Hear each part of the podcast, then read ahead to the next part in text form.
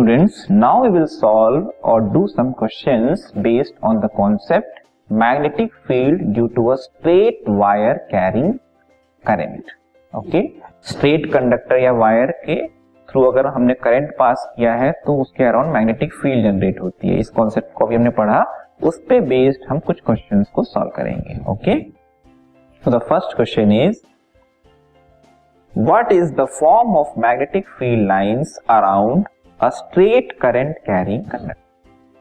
पहला basic question पूछा गया है कि अगर एक स्ट्रेट कंडक्टर है करंट कैरिंग कंडक्टर उसके अराउंड मैग्नेटिक फ़ील्ड किस फॉर्म में होती है? तो अगर आप रिकॉल करो तो किस फॉर्म में होती है? कॉन्सेंट्रिक सर्कल्स के फॉर्म में होती है। अगर ये स्ट्रेट वायर है, इसके थ्रू करंट पास किया जा रहा है तो इसके अराउंड मैग्नेटिक फ़ील्ड जो बनेगी वो कॉन्सेंट्रिक सर्कल्स के फॉर्म में होगी। तो अगर हमने ये सेंटर लिया है तो यहाँ कॉन्सेंट्रिक सर्कल्स बनेंगे। अगर ये सेंटर लिया है तो उसके ऊपर कॉन्सेंट्रिक सर्कल्स बनेंगे। ठीक है?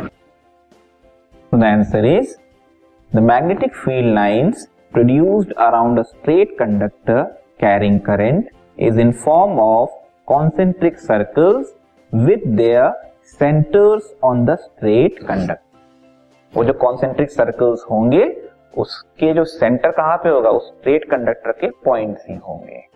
तो द मेन आंसर इज़ जो मैग्नेटिक फ़ील्ड है वो कॉन्सेंट्रिक सर्कल्स के फॉर्म में जनरेट होंगे।